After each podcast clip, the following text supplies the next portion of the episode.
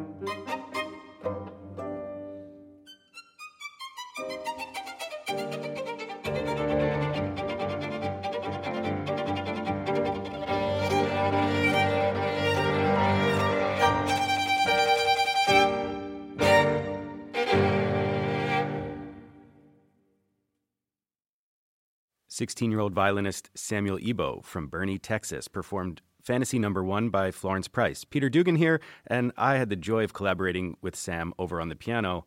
You bring so much passion to that piece, Sam. I Thank can you. tell that you just love playing it. Yes, absolutely.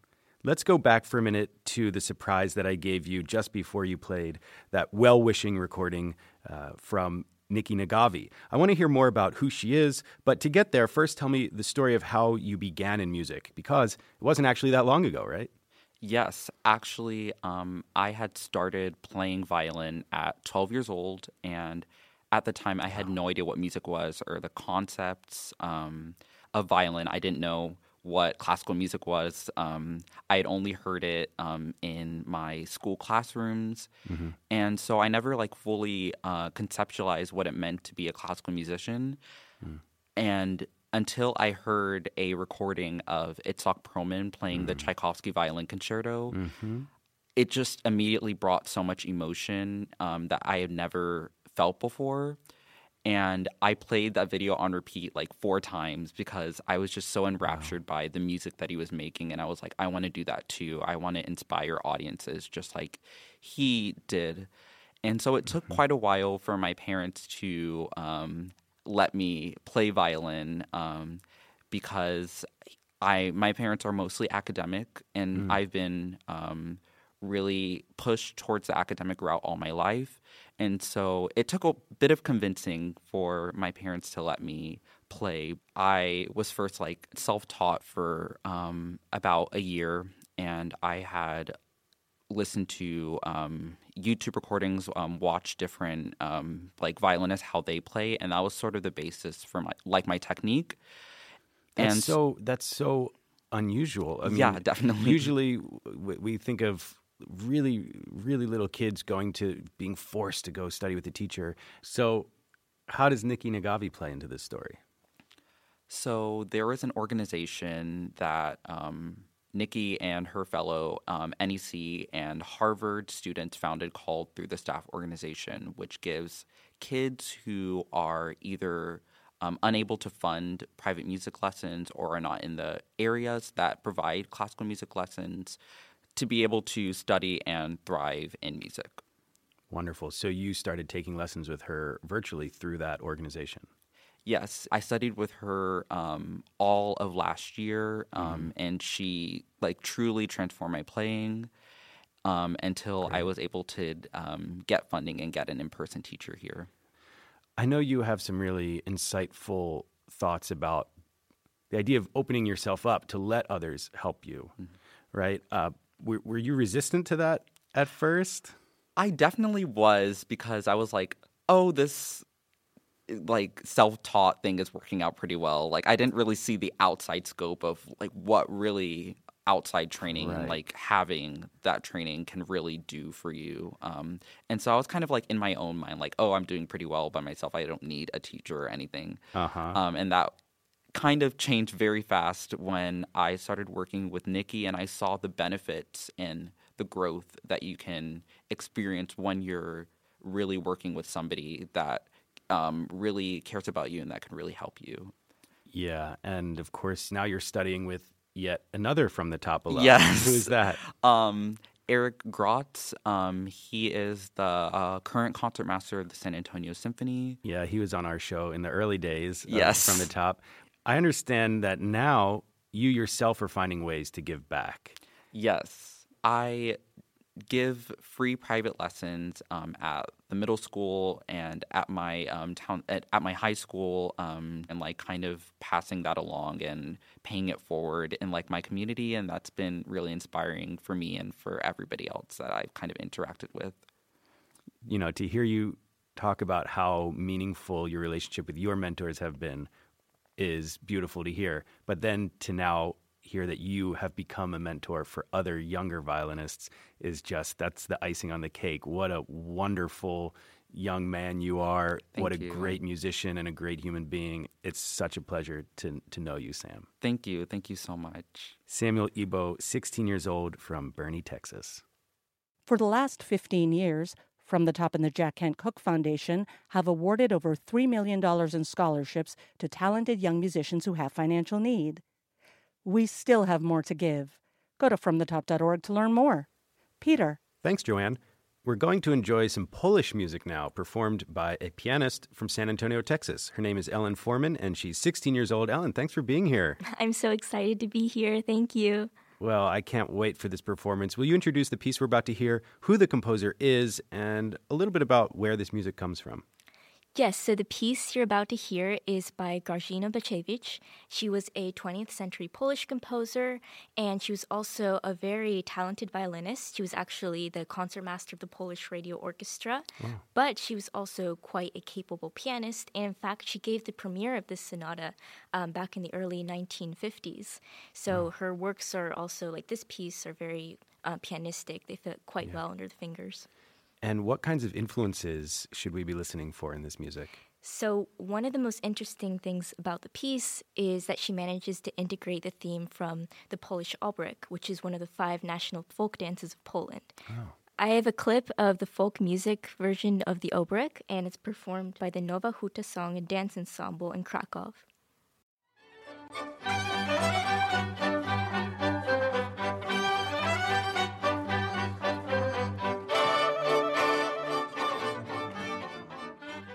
Right. So that's the Oberek dance in its folk form, but Bacewicz is not exactly staying true to that traditional version. Let's hear how it's going to sound in the piece you're about to play.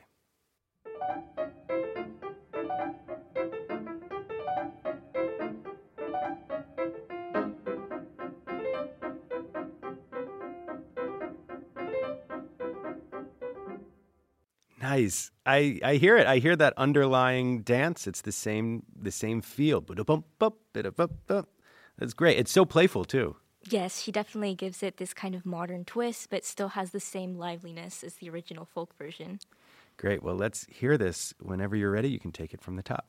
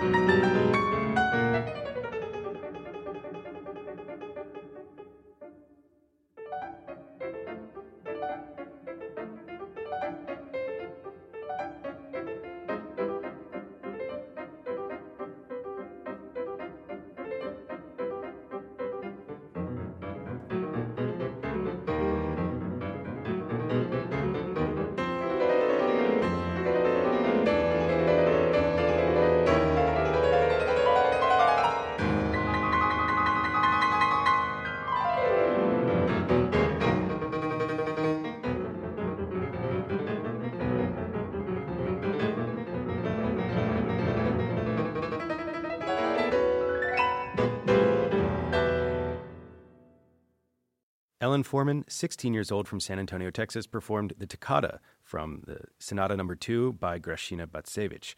Wow, that was stunning. I mean, you came in here yesterday when we met, and uh, you know you're such a just sweet and rather soft-spoken individual when I first met you, but you just unleashed an inner monster, Thank and you. in the best possible way. Uh, you you just tore it up. That was amazing to to see your fire, your energy. Thank you so much. I think this may be the first time that we've ever featured the music of Bacewicz on this show. But you like sharing lesser known music, right? Uh, Why why is that? Um, well, I think every composer deserves to have some recognition, but um, especially female composers that just don't get a voice in the world. Um, so I think of it as a great opportunity, actually, that their um, like their works haven't been explored as much because that kind of gives me the chance to add a little bit of my own personality to their work. So I'm Yeah. just really happy to be able to bring their work into the spotlight. At your young age, you actually won a fellowship to explore the work of a lesser appreciated composer. Who did you choose and what did you do? Yes, I was selected as the Adams Music House Fellowship winner, and I chose um, Karol Szymanowski. And what I basically did in my lecture recital was explore how his style evolved, basically through three different time periods. And so I chose to play three different pieces, of course, to fit into those time periods. And I discussed how they kind of like fit into the styles of other composers as well. You've talked about two Polish composers today, but I want you to talk about one more, and that would be Frederick Chopin. Uh, because recently you gave a performance of his first ballade that I know had huge meaning for you. Would you tell me a little bit about that experience? Absolutely. I actually started learning that piece basically on the day um, the pandemic started affecting my city, like the day the schools kind of closed. And it was at that point, like three weeks later, that I realized, oh, this is going to last for a long time.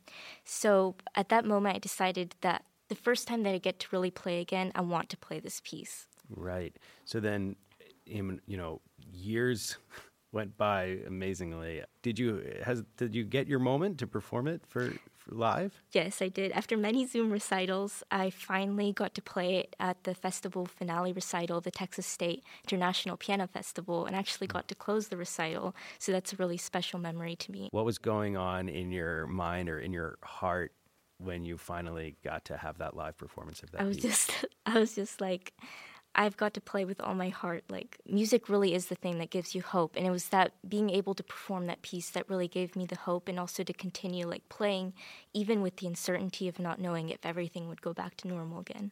Yeah. Well, your music um, will continue to give so many people hope um, Thank you. through throughout your lifetime. It's a great gift that you have. Thanks for sharing it with us today. Thank you. Ellen Foreman, 16 years old, from San Antonio, Texas. If you subscribe to From the Tops podcast, you can download whatever episodes you want and listen on demand. They're available at fromthetop.org. Pianist Peter Dugan here, and we'll move now from the rigorously modern music that Ellen performed to music from the Baroque period designed to melt your cares away. Quite literally. We're going to hear a song by Henry Purcell sung by an 18 year old baritone from Beals, Maine. His name is Noah Carver, and he's one of our Jack Kent Cooke Young Artists. Noah, it's so wonderful to be with you. Thank you for having me, and it is a pleasure to be here on From the Top. Would you kindly introduce what you'll be singing and also tell us who's joining you at the piano? So, what I'm singing is Music for a While by Henry Purcell. And joining me will be uh, Gary Magby, who is my voice teacher and also my accompanist. It's a gorgeous piece. I can't wait to hear you sing it. Whenever you're ready, take it from the top, my friend.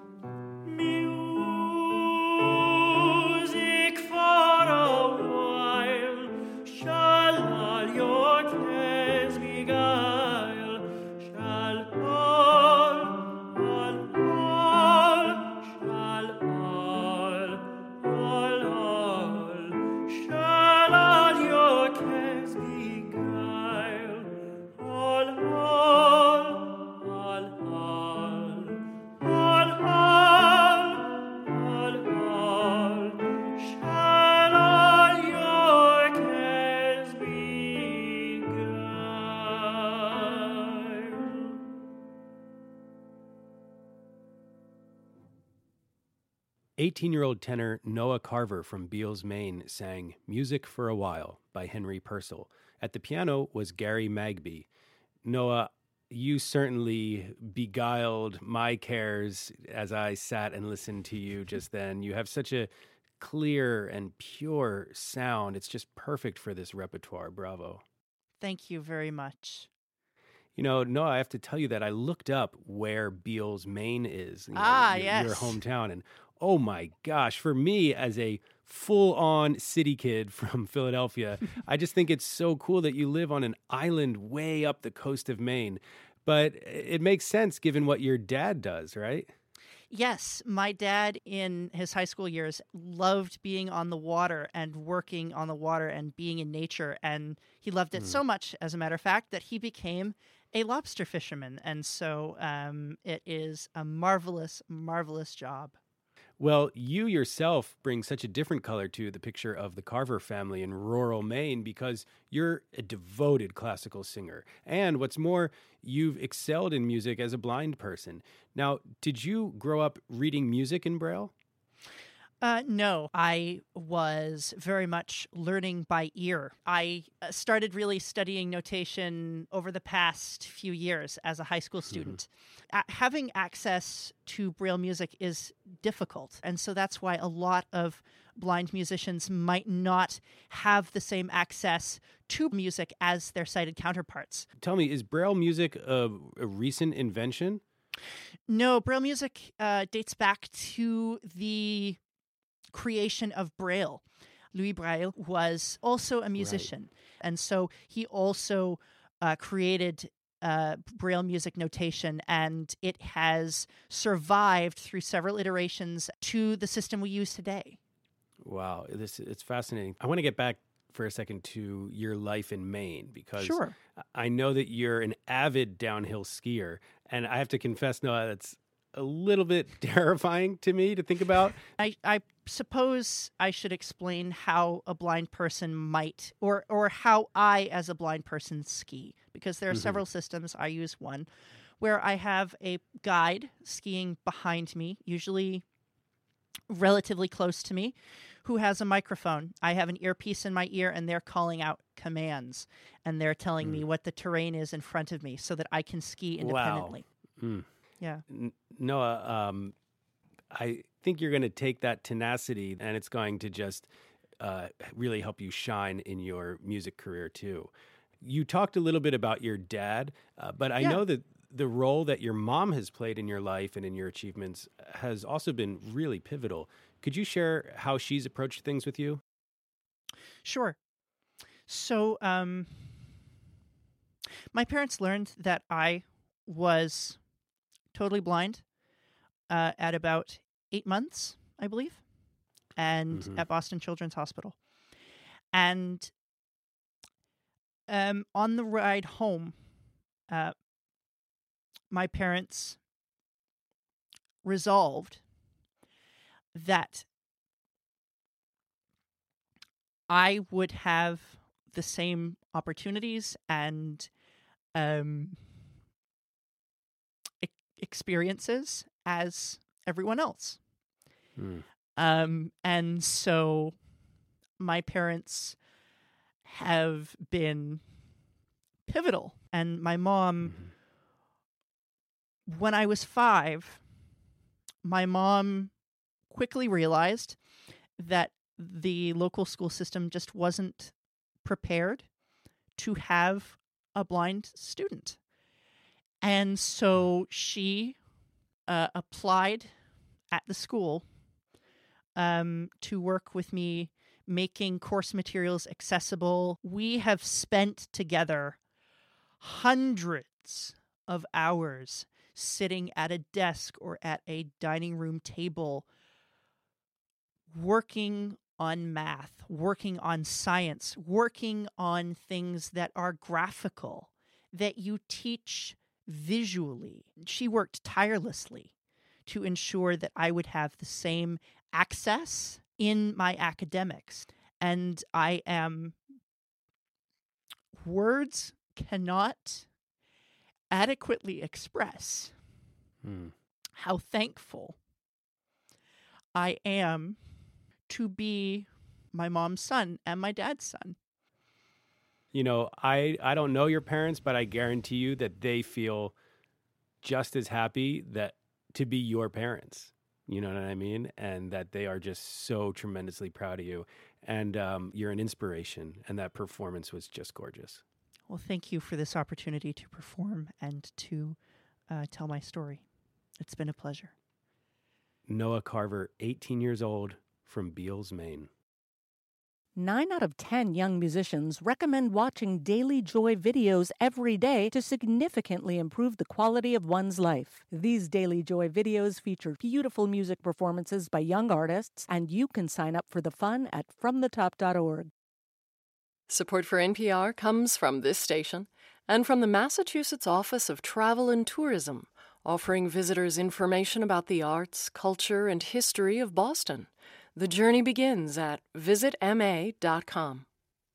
From the Jack Kent Cooke Foundation, providing scholarships to high achieving students with financial need, jkcf.org. And from the John S. and James L. Knight Foundation, helping NPR advance journalistic excellence in the digital age.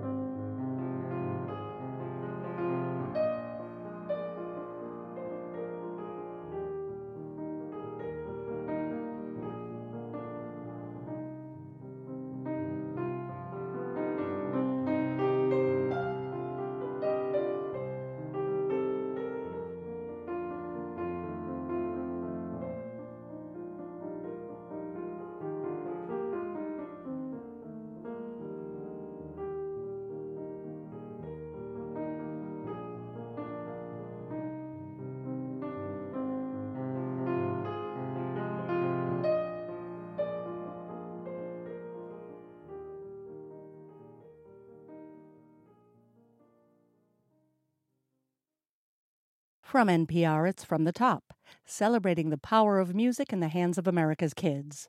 Coming up, we'll meet the teenage saxophone quartet that won last year's Junior Wind Division of the Fischoff National Chamber Music Competition. Special thanks this week to Texas Public Radio for hosting our in person recording at their Malou and Carlos Alvarez Theater. From the Top's host, pianist Peter Dugan, is sponsored by Susan and Gerald Slavitt. Our next young performer decided to bring us a tour de force piece for unaccompanied violin by the contemporary American composer Jessie Montgomery. Inspired by Béla Bartók, this piece is angular and haunting and just really thrilling in its range. 17 year old violinist Amelia Canavo will be taking us on the journey. She's from Barnegat Light, New Jersey, and here she is performing Rhapsody Number 2 for violin by Jessie Montgomery.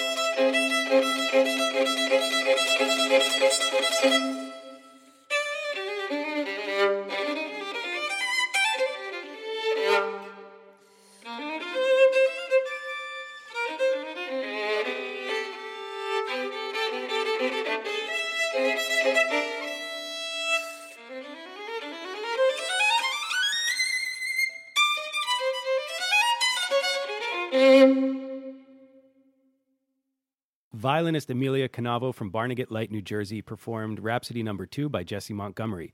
Amelia is 17 years old, and wow, what a performance, Amelia! You brought that piece to life and just made it sparkle every step of the way. Great job. Thank you. Amelia, you live in a remote and beautiful spot. Tell me a little bit about your hometown. So, I live in Barnegat Light, New Jersey, which is at the northern tip of Long Beach Island. Um, it's a it's a small town. It's about one and a half to two miles long, um, and my house is literally one block away from the beach.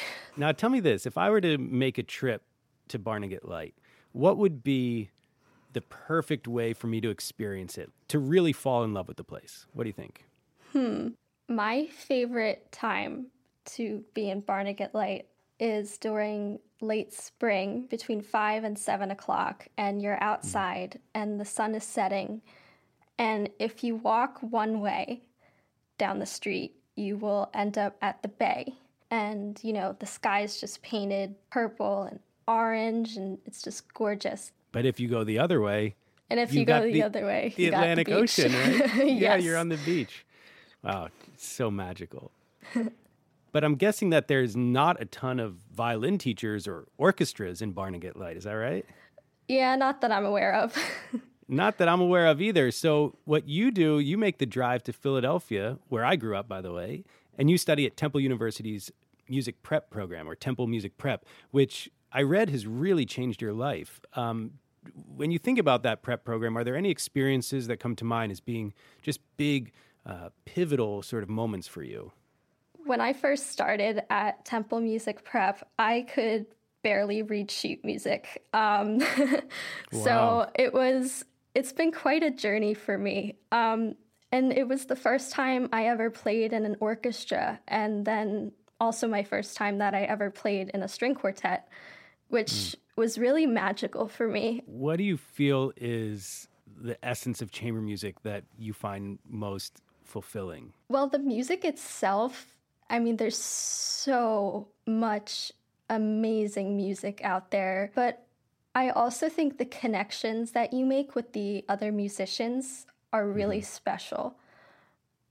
Um, Yeah. It's like you sit down and you just start playing, and it's almost like you have this immediate intimacy with the other players um, even if you haven't really spoken that much. You just get to know each other so well just through playing music together. I think it's just a really special way of getting to know other people. I agree. Immediate intimacy. I mean, that's so true. That's so true. Well, Amelia, one other thing that I'm really excited about today is to say that you're getting one of our Jack Kent Cooke Young Artist Awards. How do you plan to use the grant money? I plan to use it mostly for summer festivals, which I'm super excited about. So for this summer, I'm going to the first session at Castleman Quartet Program. Nice. And then a few weeks later, I'll be attending the second session at Bowdoin International Music Festival. Congratulations. That's so wonderful. And especially for someone like you who adores playing chamber music, there's nothing like the summer festival environment to immerse yourself in that world and to build relationships with your future chamber music colleagues. Have a blast. Thank you. Amelia Canavo, 17 years old from Barnegat Light, New Jersey. The young performers on our show are so impressive, sometimes you've just got to see it to believe it. And that's pretty easy to do, actually.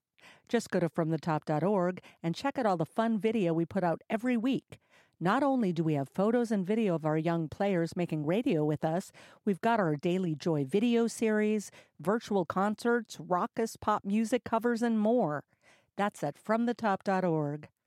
This is Peter Dugan, and when I spend time with the teenage chamber music groups that come on from the top, it's always a wonderful reminder to me of just how fun playing chamber music can be and should be.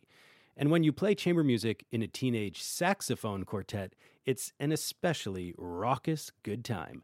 We've got a great teenage sax quartet up next, the Aurelian Quartet from the Dallas area. These guys won this past year's Junior Wind Division of the Fischoff National Chamber Music Competition. They are Giancarlo Lay on soprano sax, Jaden Coleman on alto, Andrew George on tenor, and on baritone sax, we've got Adarsh Balireddy. They're performing Phantom Dance by Yosuke Fukuda.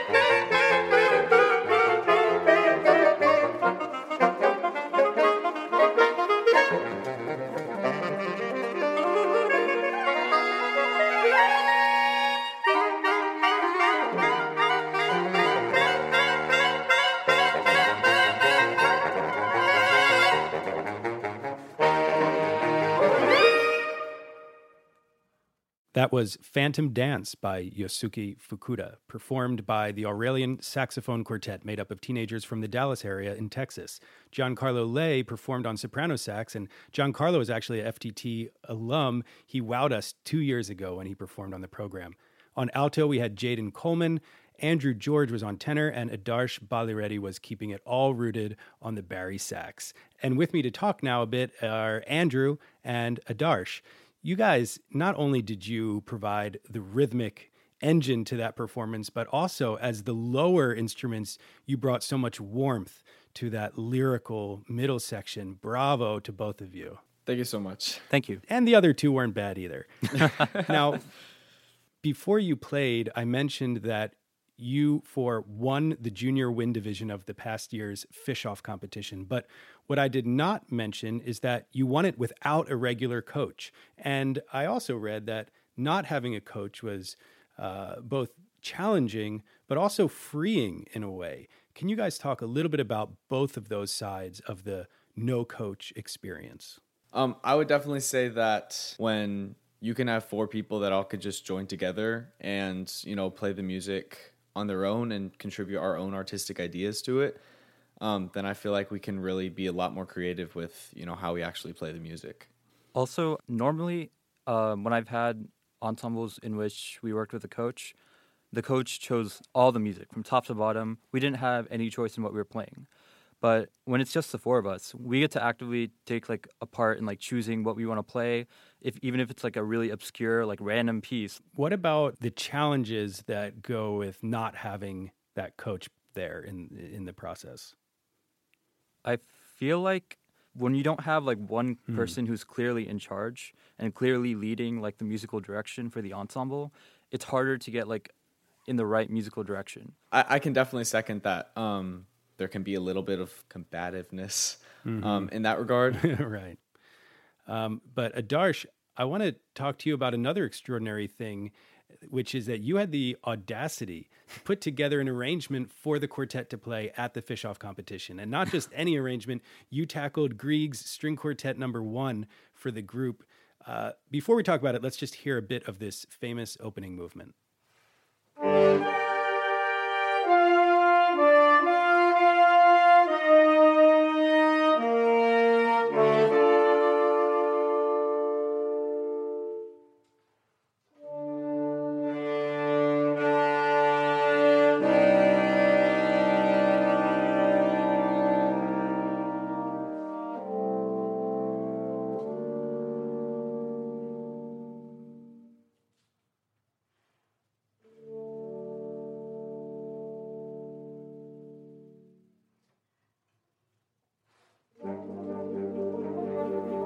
This is stunning. Adarsh, this is a huge achievement. What were some of the considerations and challenges that you faced in moving the piece from its original string quartet form to sax quartet? So it was extremely hard to uh, maintain the same character because um, with the strings, obviously you can play multiple notes at the same time, and that can lead to like a really like dense, like layered sound. Uh, especially in some of the climax moments, um, there were some octaves and some chords, and we had to choose between do we keep this doubling of the octave or do we like keep the whole chord. Right. There, we had to make a lot of really hard decisions, and I got a lot of help from our uh, saxophone teacher, Mr. Smith. Mm-hmm. Andrew, were there any particular strategies that you pursued to adjust your sound on the horn? Um, yes, for sure. I I think almost every single rehearsal when we rehearsed the Grieg, uh, we would pull up our favorite recordings of it, and we would all listen to different parts that we wanted to make sound similar, um, and just try our hardest to make those sound like almost identical. Like I remember we would spend an hour or two, like every rehearsal, just on like that first hit. Um, and multiple parts where strings would do certain ritardandos and then pulling in to make these really impactful moments. I'm getting goosebumps just thinking about it. Um, it, it was it was a really cool experience trying to play something on saxophone that was meant for string instruments, and then when we actually pulled it off. It was just I need to stop getting goosebumps. And a lot of that is props to Adarsh because he made such an amazing arrangement. Yeah. And there is such a spirit of uh, ingenuity and risk taking among the four of you. I want to conclude our conversation now with a bit more of Adarsh's Grieg arrangement. If you want to hear the whole performance, you can go to fromthetop.org for a link to the entire first movement.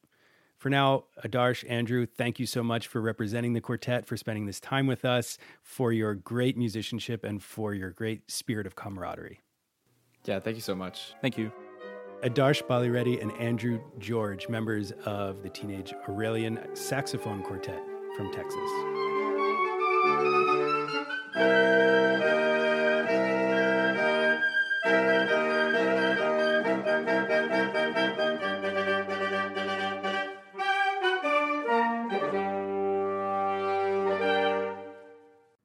Well, as we discussed, the Aurelian Quartet won the junior wind division of the Fischoff National Chamber Music Competition, and actually for 20 years, From the Top has featured the winners of Fischoff.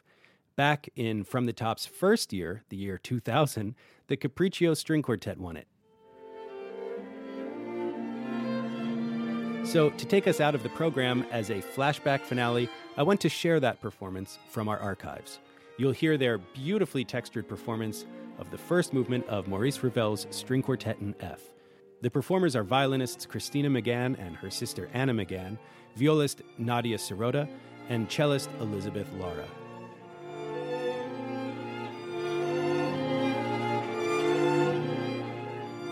I want to thank all the young performers we've met today, not only for sharing their music, but also for sharing their humanity.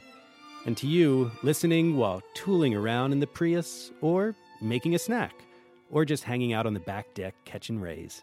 Thanks for being here. I'm pianist Peter Dugan. Please join me next week. And now, the Capriccio Quartet plays Ravel.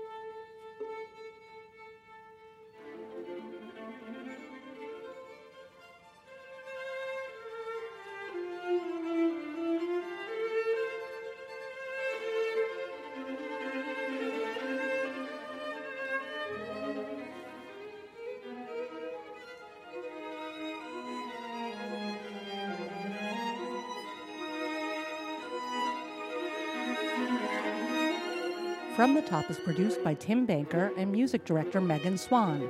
Sound design and editing by John Escobar. Our production manager is Matt Dykman.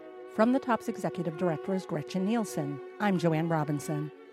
Special thanks this week to Nathan Cone at Texas Public Radio. Additional engineering assistance by Sean Svodlanock at Turtle Studios in Philadelphia.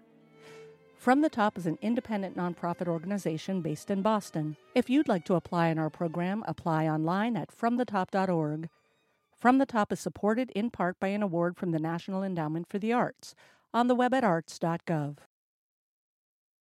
Support for NPR comes from this station and from Senior Helpers, providing families with personalized in home care for seniors and those living with Alzheimer's, dementia, and Parkinson's, committed to helping loved ones remain safe and independent at home.